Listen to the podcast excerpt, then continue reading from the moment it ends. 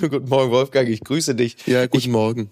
Ja, ja, lieber Wolfgang, ich sitze in meiner Chemnate. Nein, ich bin in äh, München. Schön. Ich trudel langsam wieder so äh, heimwärts, ne, von Amsterdam, London, München jetzt. Ja, ja, und ich habe gestern, ähm, wir reden ja am Freitagmorgen, ich habe gestern vor einer Bar in München 20 Minuten vom Länderspiel gesehen. Und das war's. Und ja. gerade eben hier läuft noch so das ZDF Morgenmagazin und da sehe ich noch die anderen Tore, die Deutschland sich gegen Costa Rica gefangen hat und mhm. habe Manuel Neuer gerade gesehen und dachte so, ui, das ist aber auch nicht Normalform. Ne? Also ich habe ja im Gegensatz zu dir den Informationsvorsprung, weil ich alle 90 Minuten äh, gesehen habe und, und nicht nur was den Fußball angeht fürchte ich. Dann noch parallel immer geguckt habe, was ist bei äh, mhm. Japan gegen Spanien.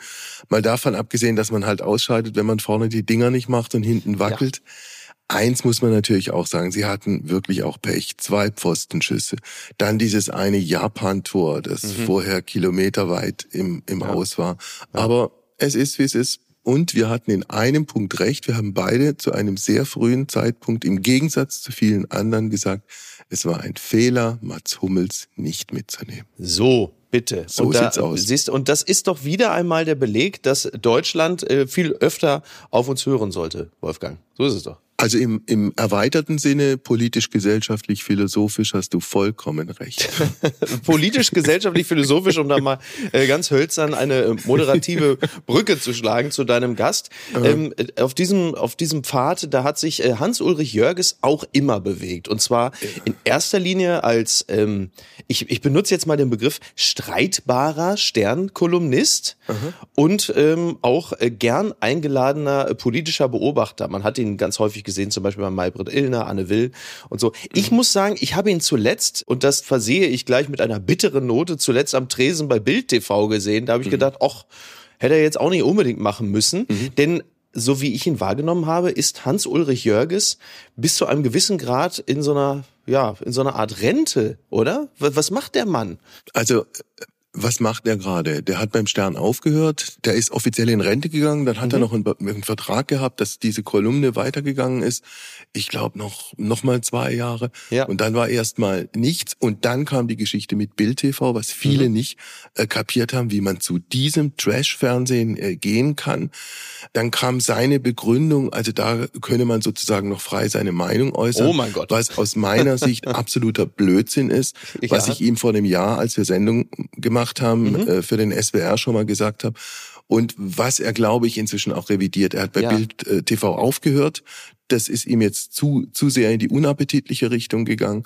Mhm. Von daher war das Thema dann relativ schnell ausgeräumt. Ansonsten ist es halt ein Typ mit einer Wahnsinnsbiografie. Ja, absolut. Der wäre beinahe bei der RAF gelandet. Der war knapp davor. Der hat schon sehr viel erlebt und in seiner Kolumnisten und Journalisten Vita stehen natürlich auch sehr viele sehr, sehr spannende Begegnungen. Ja, das kann man wohl sagen, absolut. Der Mann blickt äh, in der Tat auf ein bewegtes Leben zurück und ist aber auch äh, immer noch ein bewegender Charakter.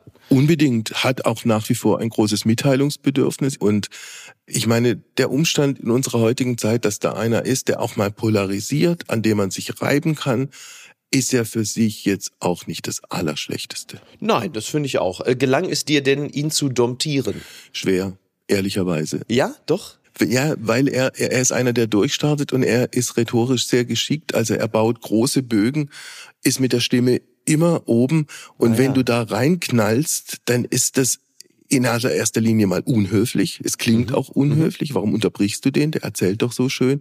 Ja. Und irgendwann kommst du dann auch in den inneren Modus zu sagen, ach komm, dann erzähl die Geschichte. Okay. Ansonsten war es ein, ein gutes und wirklich, also auch für mich auch erhellendes Gespräch. Und alle Schuld, wenn es denn welche gibt, lade ich bei mir selbst ab. Ach, um Gottes Willen, um Gottes Willen. Nein. Also ich bin jetzt erst, bin jetzt erstmal gespannt auf dein Gespräch mit Hans-Ulrich Jörges und ähm, benutze dieses Gespräch, um mich äh, emotional wieder in andere Sphären zu beamen nach Sehr diesem schön. fürchterlichen Länderspiel aus. Naja, Mach's was gut. soll's. Ciao. Wolfgang, ciao, ciao, tschüss. Es ist Sonntag, der 4. Dezember. Apokalypse und Filterkaffee. Heimspiel. Das Interview am Sonntag mit Wolfgang Heim.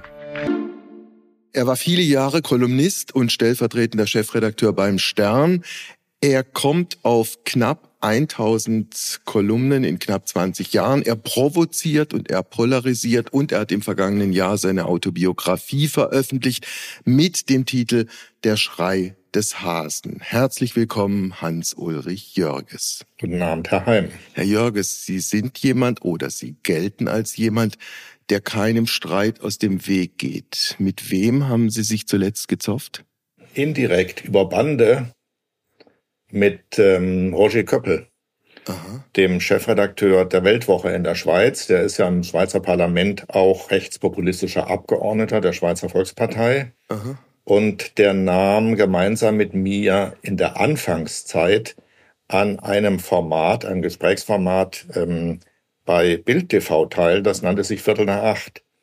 Und exakt am Vorabend der russischen Invasion in der Ukraine sprach er dort einen Kommentar unter dem Titel Der Westen ist der wahre Aggressor. Das habe ich in der Nacht auf YouTube gesehen, habe dann mit Mails mich gemeldet, noch in der Nacht bei den Verantwortlichen. Ich habe gesagt, das könnt ihr nicht so stehen lassen. Da war die Invasion, wie gesagt, noch nicht passiert. Die äh, war dann am frühen Morgen, lief die. Und der Streit nahm dann immer weitere Formen an. Und ich habe gesagt, ich komme nicht mehr in die Sendung, mit dem Mann kann ich nicht mehr zusammensitzen. Ich habe ihn dann ein bisschen genauer beobachtet. Er wurde dann rausgenommen aus der Sendung. Mhm. Das hat Matthias Döpfner veranlasst, der Chef des Springer Verlags.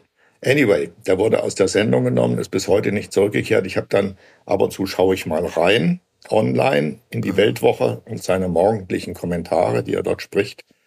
Und ich muss sagen, ich bin zu dem Ergebnis gekommen, dass er immer noch als russischer Propagandist unterwegs ist der beispielsweise so eine verstiegene These vertreten hat, dass Mariupol von den Ukrainern zerstört worden sei. Mhm. Das ist schon selbst in einer ungewöhnlichen Meinungslandschaft fast ganz ungewöhnliches.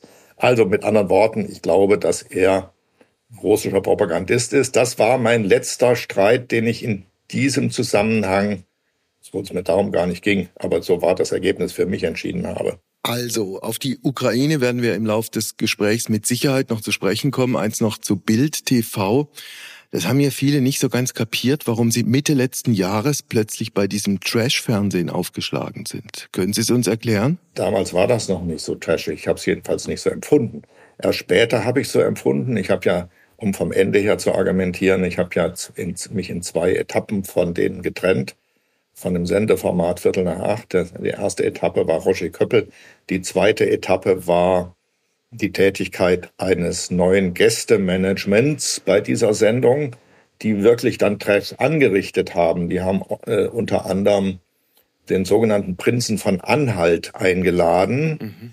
Der war früher ja mit Sasa Gabor bekannt geworden. Eine Figur, mit der man, mit der ich niemals zusammensitzen will, egal wo. Und äh, der zweite war Harald Glöckler, oh. eine Wellefigur, äh, ein sogenannter Modeschöpfer, mit dem ich auch nicht zusammen habe. Ich gesagt, ich komme jetzt nicht mehr aus und vorbei. In der Anfangszeit war das ein Senderformat, das ich beschrieben habe als Reich der Freiheit, weil jeder der Gäste, der kam, es waren immer fünf, konnte eine eigene These mitbringen, also nicht eine These der Moderatorin diskutieren, sondern eine eigene mitbringen und darüber wurde dann gesprochen. Mhm. Das hat Spaß gemacht, aber das war dann auch zu Ende. Also Verwirklichen der Freiheit, jeder hat ja seine eigene Wahrnehmung, ich auch. Ich habe mir ein paar dieser Bild-TV-Geschichten von damals angeguckt und also vorsichtig formuliert, ich fand, es war nicht gerade die Hochkultur des deutschen Journalismus, die da vonstatten ging. Das war natürlich keine FAZ-Diskussion. Die FAZ macht sowas ja auch nicht online, aber es war eine wo vernünftige Leute dran teilgenommen haben, auch Leute aus der Politik. Damals noch keine AfD-Leute, die kamen erst später dazu. Das ist einer der Gründe, warum ich da gegangen bin.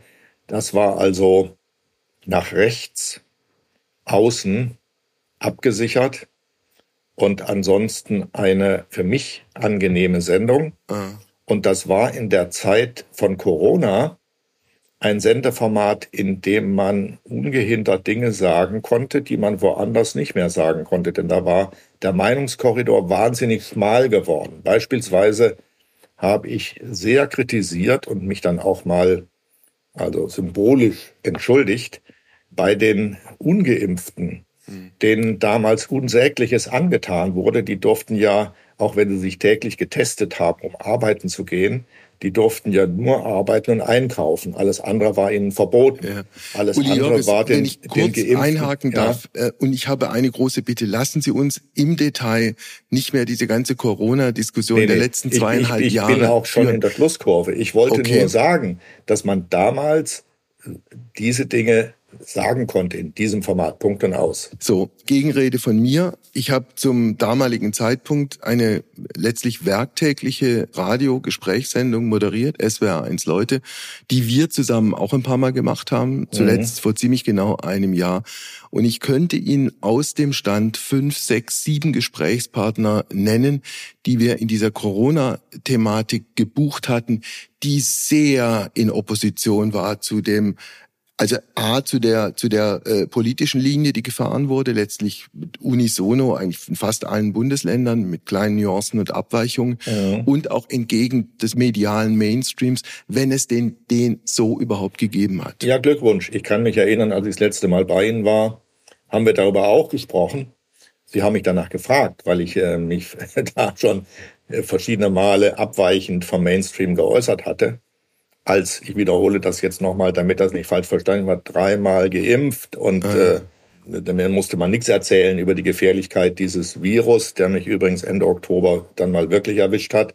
Na jedenfalls, wir haben damals bei Ihnen drüber geredet und wenn Sie das öfter gemacht haben, dann kann ich nur im Nachhinein sagen, Glückwunsch, und Sie haben sich nichts vorzuwerfen. Nein, um Gottes Willen, Sie müssen mich dazu nicht beglückwünschen. Doch, ähm, weil die ich, anderen Formate es nicht getan haben. Ach, Sehr viele ich, haben es nicht getan. Also ich, ich weiß es nicht, ich habe da keine Statistik drüber, aber also gut, wir werden da nicht auf einen gemeinsamen Nenner kommen. Nehmen Sie es doch an, ist doch ein Kompliment. Also gut, muss, muss ja auch nicht sein.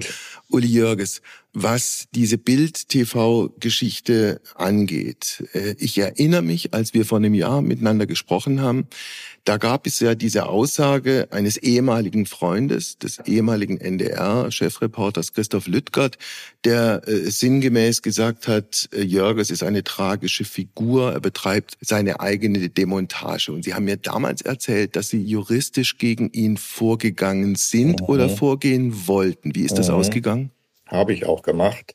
Die beiden, die dafür verantwortlich waren, haben eine Abmahnung von einem Medienanwalt bekommen mit der Aufforderung, das nicht zu wiederholen. Sie haben es auch nicht getan. Und äh, das nun in eine harte juristische Schlacht zu verwandeln vor Gericht, das war mir die Sache nicht wert. Es ist eine Lebenserfahrung, was ich da gesehen und gelesen habe. Denn dieser Christoph Lüttgert, ehemals NDR-Chefreporter. Und ehemaliger Freund von Ihnen. Panorama, ehemaliger Freund, langjähriger Freund. Der kam aus heiterem Himmel mit diesem Artikel, den ich als Rufmord empfunden habe. Er hat auch mit mir kein Wort drüber gewechselt. Rufmord deshalb, weil da Thesen aufgestellt worden sind, die von der Sache her falsch waren, ließ sich alles widerlegen oder erklären. Ja, ein Messerstich von hinten in einer Zeit, wo das aber, wir haben gerade über das Meinungsklima während Corona geredet, wo das in Deutschland ziemlich üblich geworden war. Ich habe eingangs unseres Gespräches gesagt, vor einem Jahr ist Ihre Autobiografie rausgekommen, Der Schrei des Hasen. Für die wenigen Menschen, die die Bedeutung und die Symbolik dieses Satzes oder dieser Formulierung nicht kennen, was bedeutet der Schrei des Hasen? Na, das war eine Erinnerung an meine linksradikale Zeit als junger Mensch in Frankfurt am Main, Anfang der 70er Jahre Damals gab es schon die RAF, also den Linksterrorismus. Und es gab weit verbreitet den Linksradikalismus, dem ich angehört habe. Und ich habe mit zwei Freunden, mit denen ich in einer Wohngemeinschaft gelebt habe, wir haben uns damals bewaffnet. Wir haben Kleinkalibergewehre gekauft, was man legal tun konnte in Frankfurt. Wir haben uns vorbereitet darauf, dass entweder ein in Deutschland ein faschistischer Putsch käme oder die Revolution ausbräche und wir dann nicht unvorbereitet seien. Ich muss dazu sagen, um meine Idiotie zu beschreiben, ich war damals anerkannter Kriegsdienstverweigerer. Ich habe auch Zivildienst geleistet. Und mit diesen äh, Gewehren sind wir drei, um sie auszuprobieren, im Herbst in der Nähe von Frankfurt auf ein Feld gefahren, um Schießübungen zu machen. Und wir wussten gar nicht, worauf wir schießen sollten, sind über das Feld gelaufen und haben dann dort einen Hasen sitzen sehen in einer Furche. Und auf diesen Hasen habe ich zuerst geschossen mhm. und habe ihn getroffen mit einer Kugel. Also jeder Jäger weiß, dass man nicht mit einer Kugel auf Hasen schießt, sondern mit Schrot, weil die vielen Schrotgeschosse die Hasen dann im Regelfall gleich töten. Eine Kugel tötet den nie. Eine Kugel trifft ihn irgendwo, verletzt ihn schwer und so war das in diesem Fall auch. Und womit ich nicht gerechnet habe, war die Art und Weise, wie ein verletzter Hase schreit.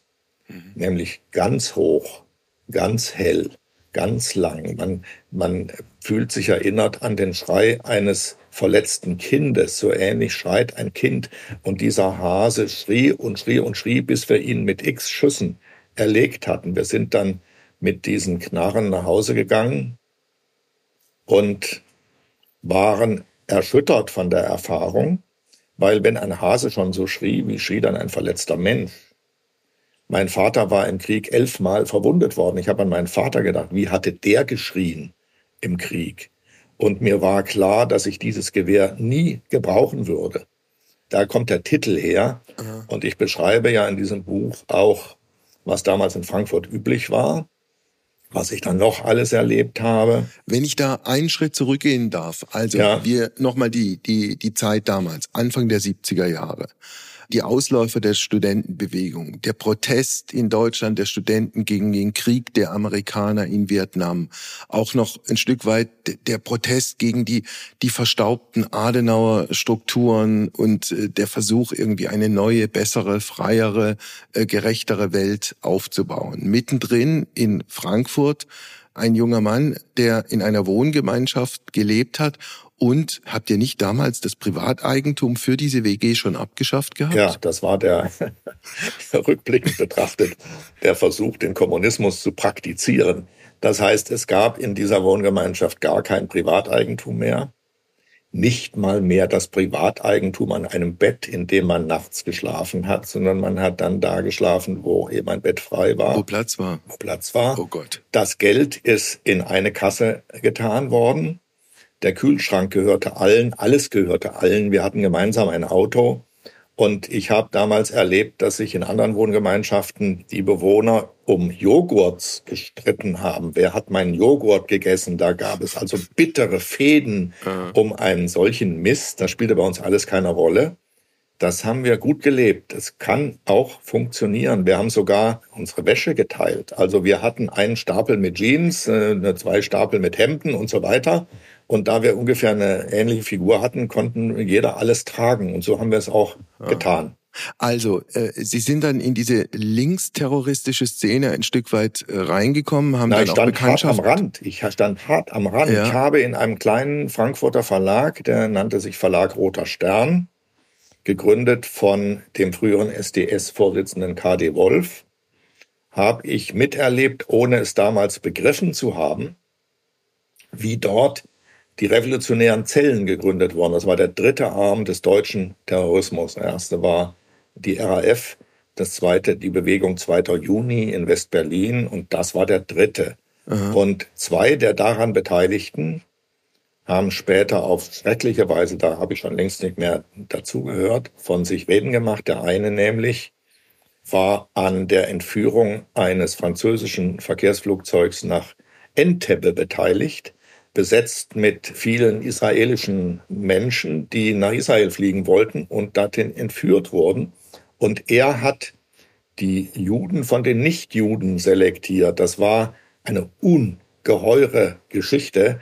Die erste Judenselektion durch einen Deutschen nach dem Zweiten Weltkrieg. Mhm. Die Israelis haben dann ein Kommando dahin geschickt, die Geiseln befreit und ihn mit seinen Mittätern erschossen. Wilfried Böse war Wilfried der Name Böse, dieses Mannes. Ja. Der andere Johannes Weinrich, der ehemalige Gehilfe von Carlos, des Top-Terroristen aus Venezuela. Er war sozusagen Adjutant von Carlos. Und der sitzt heute noch in Berlin in Haft. Hm. Ich bin mitgegangen, dort gewesen bei der Gründung der Roten Hilfe durch einen Menschen, der am, später am Überfall auf die OPEC in Wien beteiligt war. Und diese Gründungsversammlungen, ich habe, glaube ich, zwei oder drei erlebt, waren ganz klar erkennbar als Rekrutierungsversuche für die RAF. Ich bin dann beim letzten Mal aufgestanden, schon während der Versammlung bin rausgegangen, in mein Auto gestiegen, in meinen VW Käfer und bin weggefahren und habe dann dort den Beschluss gefasst, mhm. im Wegfahren, jetzt brichst du hinter dir die Brücken ab, du bist viel zu lange dabei gewesen. Wenn du hier noch länger dabei bist, ähm, dann landest du am Ende im Terrorismus raus hier weg hier. Damit einher geht ja letztlich dann auch, das ist sicher ein Prozess, der nicht in zwei Tagen abgeschlossen ist, geht ein, ein Prozess, in dem man sozusagen Einsicht bekommt in die eigenen Fehler und Irrtümer. Also Sie wären ja. ein Beispiel dafür, dass sowas passiert ist. Joschka Fischer, Cohn-Bendit, sicher auch zwei Namen, die es auf andere Art und Weise auch ja. entsprechend gemacht haben. Oder wenn ich einen Namen noch nennen darf, Winfried ja. Kretschmann, ja, der beim KBW unterwegs war und dann also nach einem durchaus schmerzhaften Prozess erkannt hat, dass er auf dem vollkommen falschen Weg ist und dann schlussendlich natürlich ein sehr überzeugter Demokrat geworden ist. Ja, ich will lassen mich eine kurze Erinnerung an Joschka Fischer und Kuhn-Bendit erzählen. Wir sind uns damals begegnet in der Frankfurter Universität in einem Hörsaal. Da wurde eine Tonbandbotschaft von Ulrike Meinhoff aus dem Untergrund abgespielt. Da hatten sich viele, relativ viele Leute versammelt. Das wären vielleicht 200 gewesen sein. Die beiden auch. Und es kam dann eine Diskussion. Es waren die verrücktesten Anhänger der These, man müsse in den bewaffneten Aufstand marschieren, kamen aus Heidelberg vom sogenannten äh, sozialistischen Patientenkollektiv. Und Kron-Bendit, das muss ich ihm zugutehalten, Kron-Bendit hat damals in der Versammlung vehement dagegen argumentiert, das ist nicht unser Weg. Und Joschka Fischer hat geschwiegen bei der ganzen Versammlung. Und in dieser Versammlung war das von Cohn-Bendit mutig. Ich will damit nur sagen, die Übergänge damals zwischen Linksradikalismus, gutwilligem Linksradikalismus, empörten Linksradikalismus gegen den Vietnamkrieg und so weiter, die Übergänge von diesem Linksradikalismus in den Terrorismus waren fließend. Uli Jörges, wenn wir auf Ihre berufliche Vita zu sprechen kommen, also sehr wichtig und sehr zentral erstmal die britische Nachrichtenagentur Reuters Mitte 70er Jahre bis Mitte 80er Jahre, Bonn, Berlin, München. Was vor allem haben Sie bei Reuters gelernt?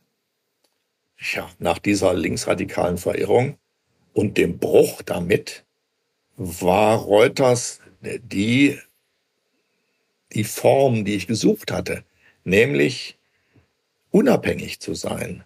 Reuters war als britische Weltagentur ein Vorbild an Selbstständigkeit und Unabhängigkeit. Die Korrespondenten von Reuters überall waren geachtete und selbstständig arbeitend und denkende Leute.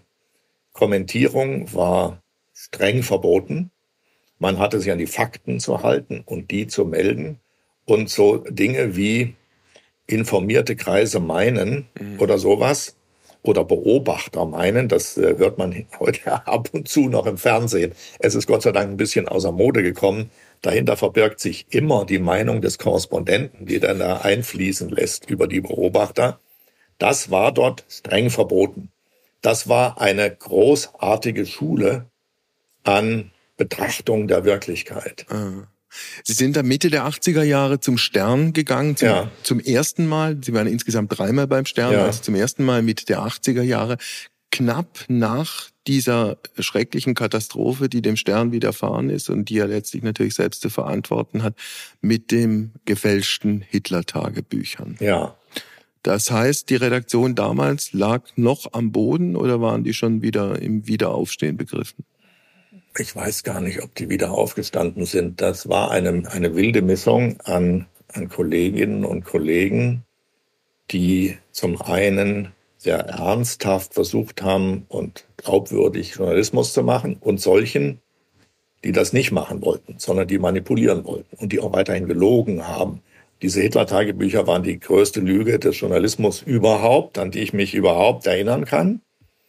Und ich habe dann dort, als ich dort gearbeitet habe, ein bisschen verstanden und nachvollziehen können, wie es dazu gekommen war, Denn solche Fälschungen gab es in der redaktionellen Praxis des Stern damals, später nicht mehr. Damit ist gebrochen worden, aber damals gab es die noch. Eine der ersten Geschichten, die ich geschrieben hatte, ich kam zum Stern ins Bonner Büro und wurde zuständig für die CDU-CSU. Das war natürlich verbrannte Erde beim Stern, weil das war der Feind schlechthin. Das war für mich unangenehm, aber das habe ich ausgehalten. Das gehörte ja zum Beruf dazu. Und ich habe eine meiner ersten Geschichten nach Hamburg geschickt.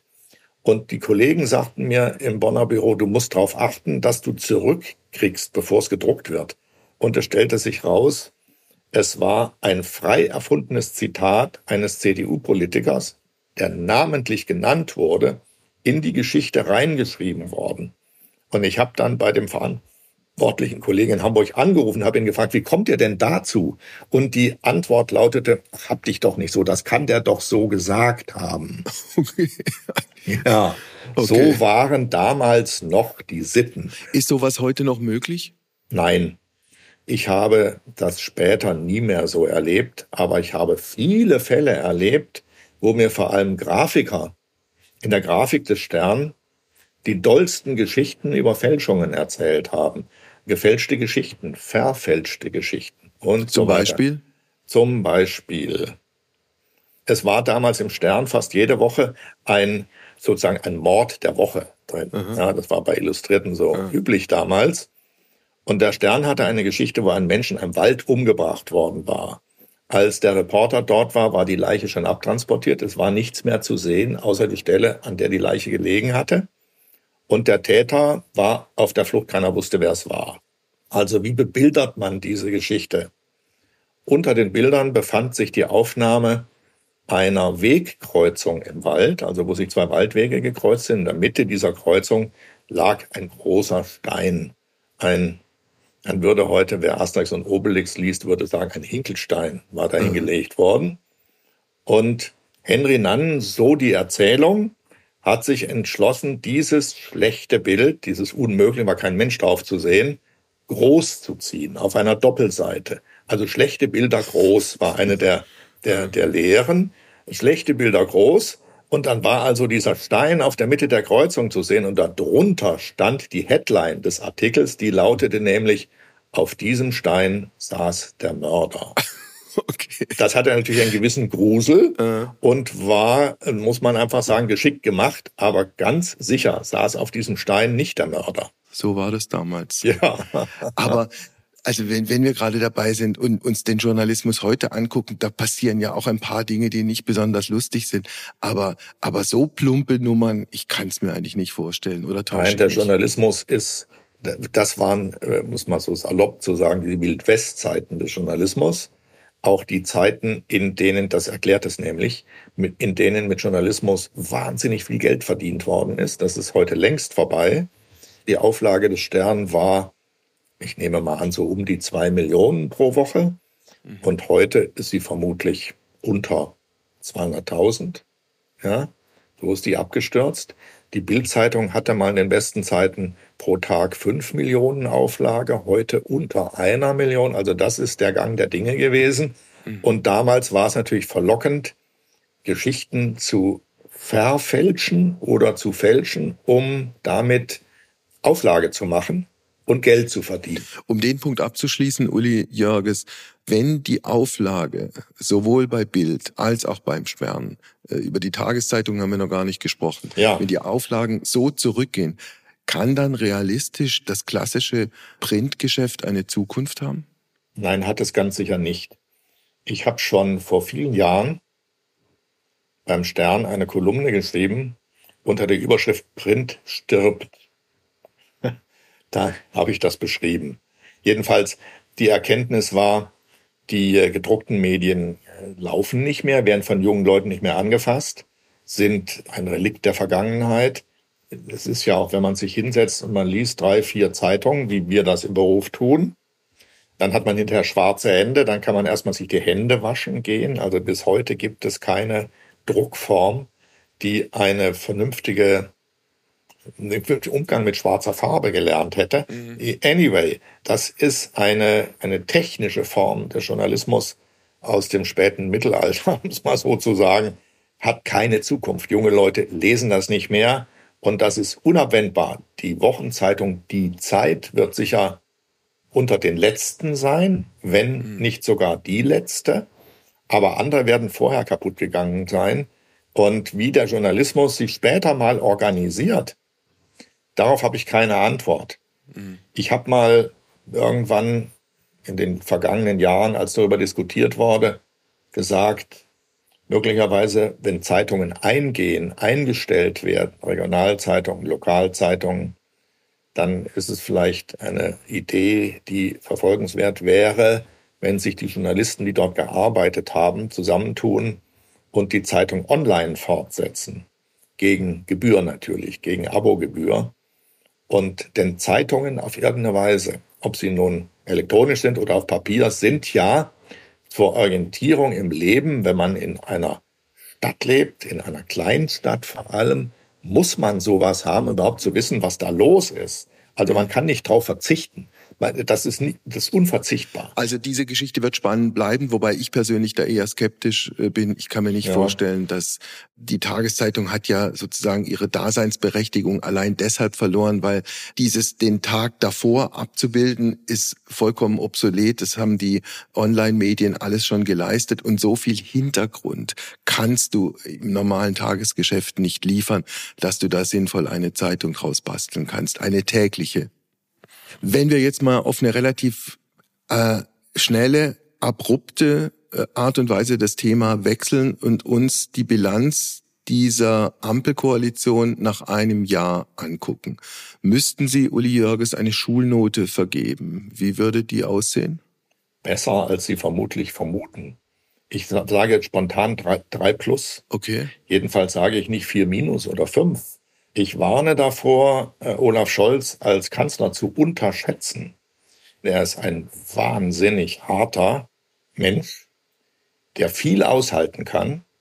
Ich habe ihn in Situationen erlebt, wo er bedrängt worden ist. Sie kennen wir alle, kennen diese Cum-Ex-Diskussion mhm, mit der Warburg Bank in Hamburg und so weiter. Da wird ihm viel vorgeworfen.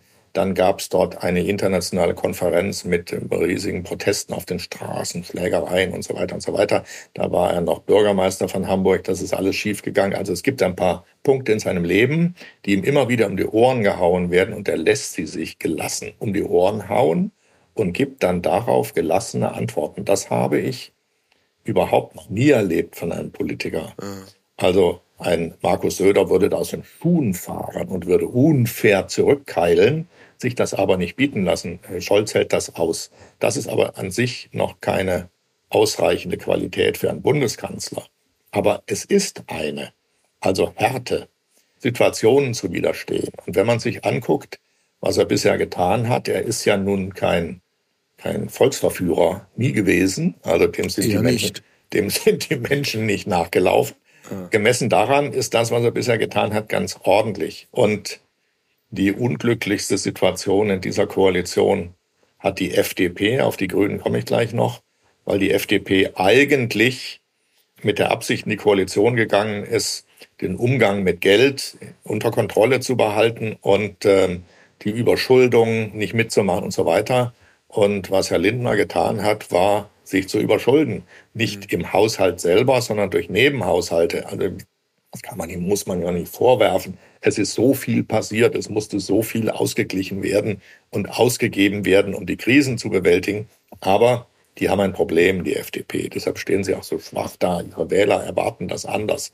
Und bei Herrn Habeck muss ich sagen, ich bin ganz davon überzeugt, dass er Bundeskanzler werden will, dass er alles unter diesem Gesichtspunkt tut, was er tut, und dass seine Hartnäckigkeit, die Laufzeit der Kernkraftwerke zu verlängern, sagen wir mal um zwei Jahre oder drei, sondern nur um ein paar Monate, das ist eine Art von ideologischer Prägung, ist halt das Kernthema der Grünen.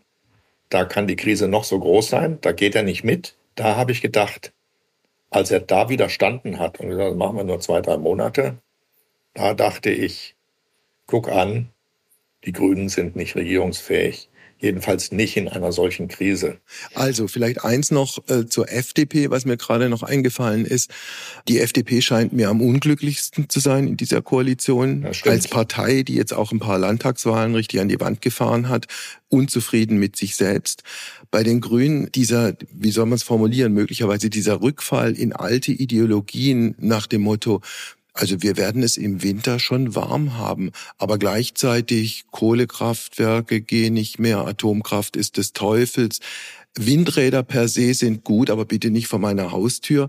Äh, da, da, kommt man relativ schnell in argumentative Widersprüche, oder sehe ich das falsch? Das ist ganz eindeutig so. Und wenn einem dann noch so Absurditäten begegnen wie der Ratschlag des äh, baden-württembergischen Ministerpräsidenten Kretschmann, man möge doch zum Waschlappen greifen, ich meine, junge Leute, sagen wir mal unter 20, werden den Begriff Waschlappen in ihrem Leben noch nie gehört haben. Oder in anderem Zusammenhang. Ja, genau, unter charakterlichen ja. Betrachtungen, aber ja. jedenfalls nicht zur Körperpflege. Da denke ich mir doch, mein lieber Mann, was ist da los? Also in der Grünen Partei ist vieles unsortiert. Ja. Da ist ähm, nicht klar ausgemacht, wohin die wollen. Ich glaube, sie haben eine Hoffnung und die dürfte sogar erfüllt werden, dass nämlich der Zwang zur Umstellung der Energieversorgung dazu führt, dass ihnen die Energiewende gelingt, denn anders geht es gar nicht. Mhm. Also wenn nicht genug Gas kommt und man muss dann irgendwie Ersatzlösungen finden, wenn man weiter erneuerbare Energien ausbauen muss, um sich dann irgendwann von Gas und Kohle und Öl und so weiter zu trennen, dann ist es genau der Weg, den sie wollen. Wir gucken jetzt vielleicht nochmal auf die Oppositionsparteien. Also da gibt es einen Friedrich Merz, den ja. Sie relativ gut kennen, ja. von dem Sie auch mal gesagt haben, er sei in, in tiefer Feindschaft verbunden mit einem gewissen Markus Söder, einer Ihrer großen Lebensirrtümer, ja. weil die neue Freundschaft ist ja, ist ja medial und im Fernsehen wunderbar zelebriert worden zwischen Markus Söder und Friedrich Merz. Ja, das ist kein Lebensirrtum und die ist auch nicht wunderbar zelebriert worden, sie ist zelebriert worden. Und zwar so, dass wenn man aufmerksam hinguckt und hinhört, man genau sieht, daran hat sich gar nichts geändert. Die beiden sind Spinnefeind und das sind sie immer noch. Natürlich können sie das nicht jeden Tag zeigen, weil sie sind Vorsitzende der beiden sogenannten Schwesterparteien. Es gibt die herrlichen Bilder der ersten Annäherung zwischen den beiden, nachdem Merz Vorsitzender geworden war. Der fuhr nämlich nach Bayern. Sie standen an irgendeinem See und wetteiferten darin, mit ausgestrecktem Arm, wer dem anderen was zeigt, irgendwo jenseits des Sees. Und in den Bildern, die gedruckt wurden, hatte Söder gewonnen. Also Söder zeigte so, denn das war die okay. Symbolik, da geht's lang. Ja. ja. Der zeigte also dem CDU-Vorsitzenden, wo es lang geht. Also wenn ich mir die Opposition betrachte, muss ich sagen, die Opposition ist ja normalerweise Regierung im Wartestand. Die können es kaum aushalten, bis sie übernehmen können, wann die anderen alles falsch machen. Das ist in diesem Fall nicht so. Diese CDU-CSU ist nicht im Wartestand. Sie hat keine Konzepte. Sie ist nicht mal durchgängig als Opposition in der Kritik an der Regierung nachvollziehbar, belastbar, zuverlässig, ja. sondern sie schnurrt darum. Und das liegt im Wesentlichen an Merz. Ich glaube, dass Merz seine Rolle noch nicht richtig gefunden hat. Mhm. Und manchmal wirkt er auf mich wie ein alt gewordener Gymnasiast mit seinem langen Hals, wenn er einen Pulli trägt statt einer Krawatte. Das wirkt ein bisschen fremd. Ich will damit sagen, das Ansehen der Ampel ist nicht sonderlich gut. Die steht nicht gut da. Sie hat, war über weite Strecken der letzten Zeit, was die Umfragen angeht, gemeinsam nicht mehrheitsfähig. Kurz noch zu zwei Parteien, Uli Jörges. Äh, das eine ist die AfD, das andere ist die Linke. Wenn wir mit der Linken anfangen, haben die sich jetzt schon so zerlegt, dass die nicht mehr hochkommen werden? Es ist weniger das Zerlegtsein, das ganz sicher so ist. Aber das darf man nicht überschätzen, das nehmen viele Leute gar nicht wahr. Ich war mal eingeladen bei denen bei irgendeinem Jubiläum der Rosa-Luxemburg-Gesellschaft, das ist die Parteistiftung, da sollte ich eine Rede halten und konnte nicht mehr aussuchen, äh, worüber ich die halte. Das war mir recht.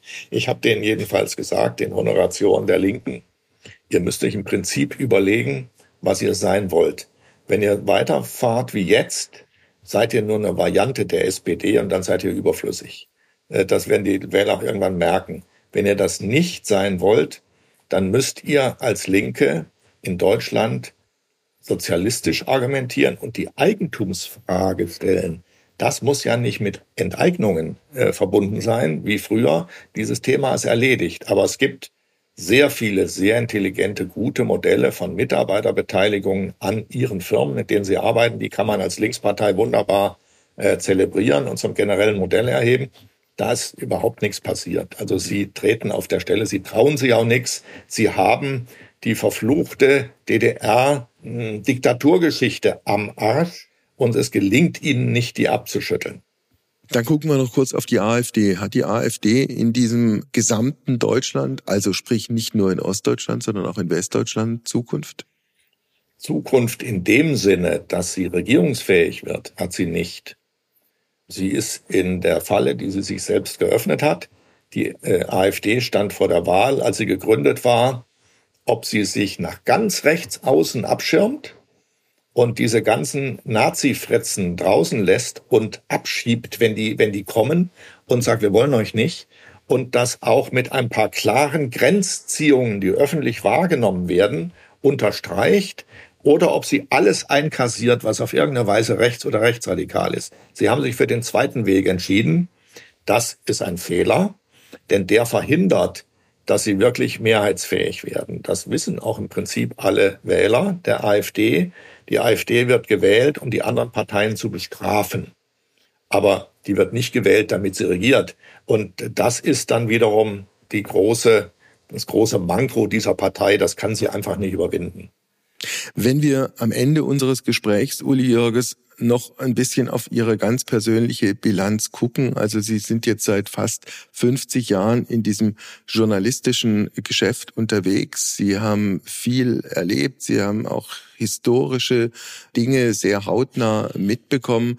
Sie haben auch interessante Personen und Persönlichkeiten kennengelernt, verbunden. Zumindest fällt mir gerade ein, in einem Fall auch mit einer großen persönlichen Enttäuschung das war Uli Hoeneß. Ohne da in alle Details zu gehen, warum ist die Freundschaft, Ihre Freundschaft mit Uli Hoeneß in die Brüche gegangen? Ich habe in einer Talkshow, in der diskutiert wurde über die Steueraffäre Uli Hoeneß, gesagt, dass ich Steuerhinterziehung für verwerflich halte. Ich habe sogar gesagt, für asozial halte. Also nicht unsozial, sondern asozial, weil sich diese Leute den Verpflichtungen der Gesellschaft entziehen und ihr Schäfchen ins Trockene zu bringen versuchen. Und ich habe auf mehrfache Nachfrage, wie sich denn das mit Uli Hoeneß verhält, ihn nicht in die Arme genommen. Und das hat er mir übel genommen. Dann hat er den Kontakt abgebrochen.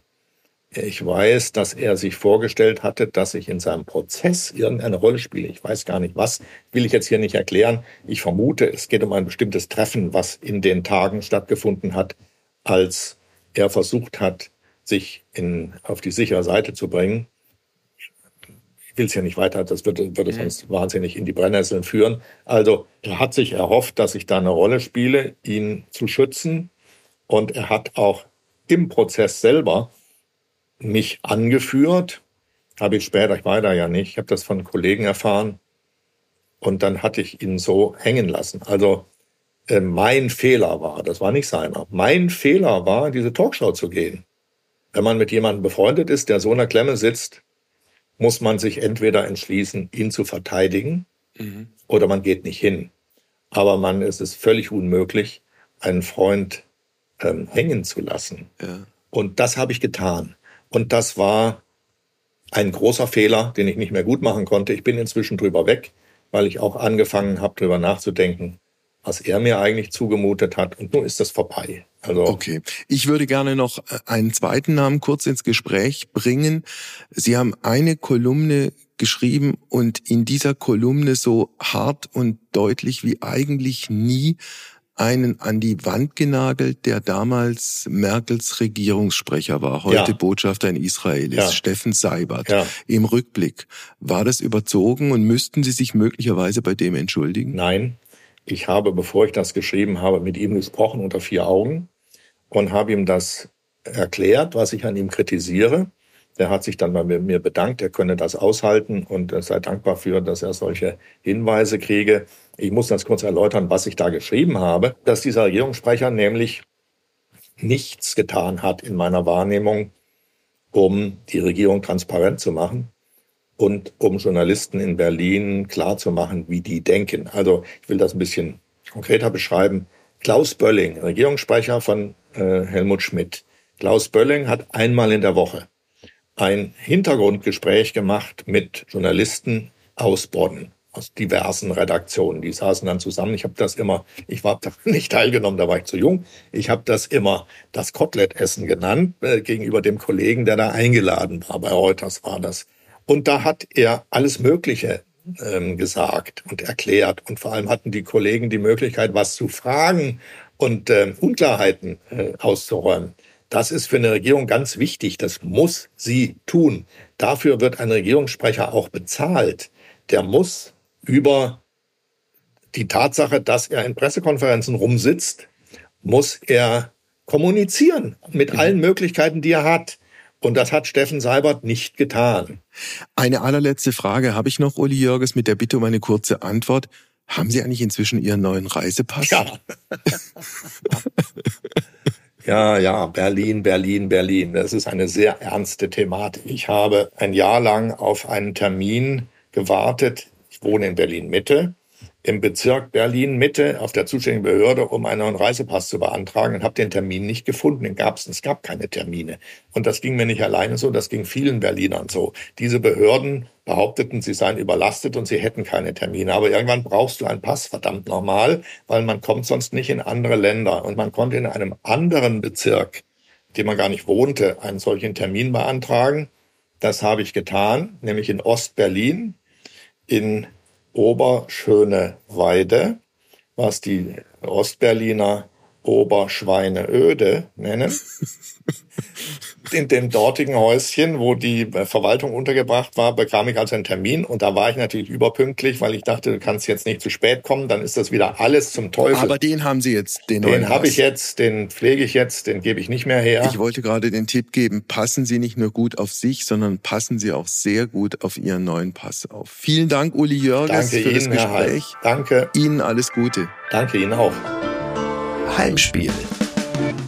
Apokalypse und Filterkaffee ist eine Studio Bummens Produktion mit freundlicher Unterstützung der Florida Entertainment.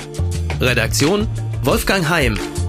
Executive Producer Tobias Baukage. Produktion Hanna Marahiel. Ton und Schnitt Mia Becker.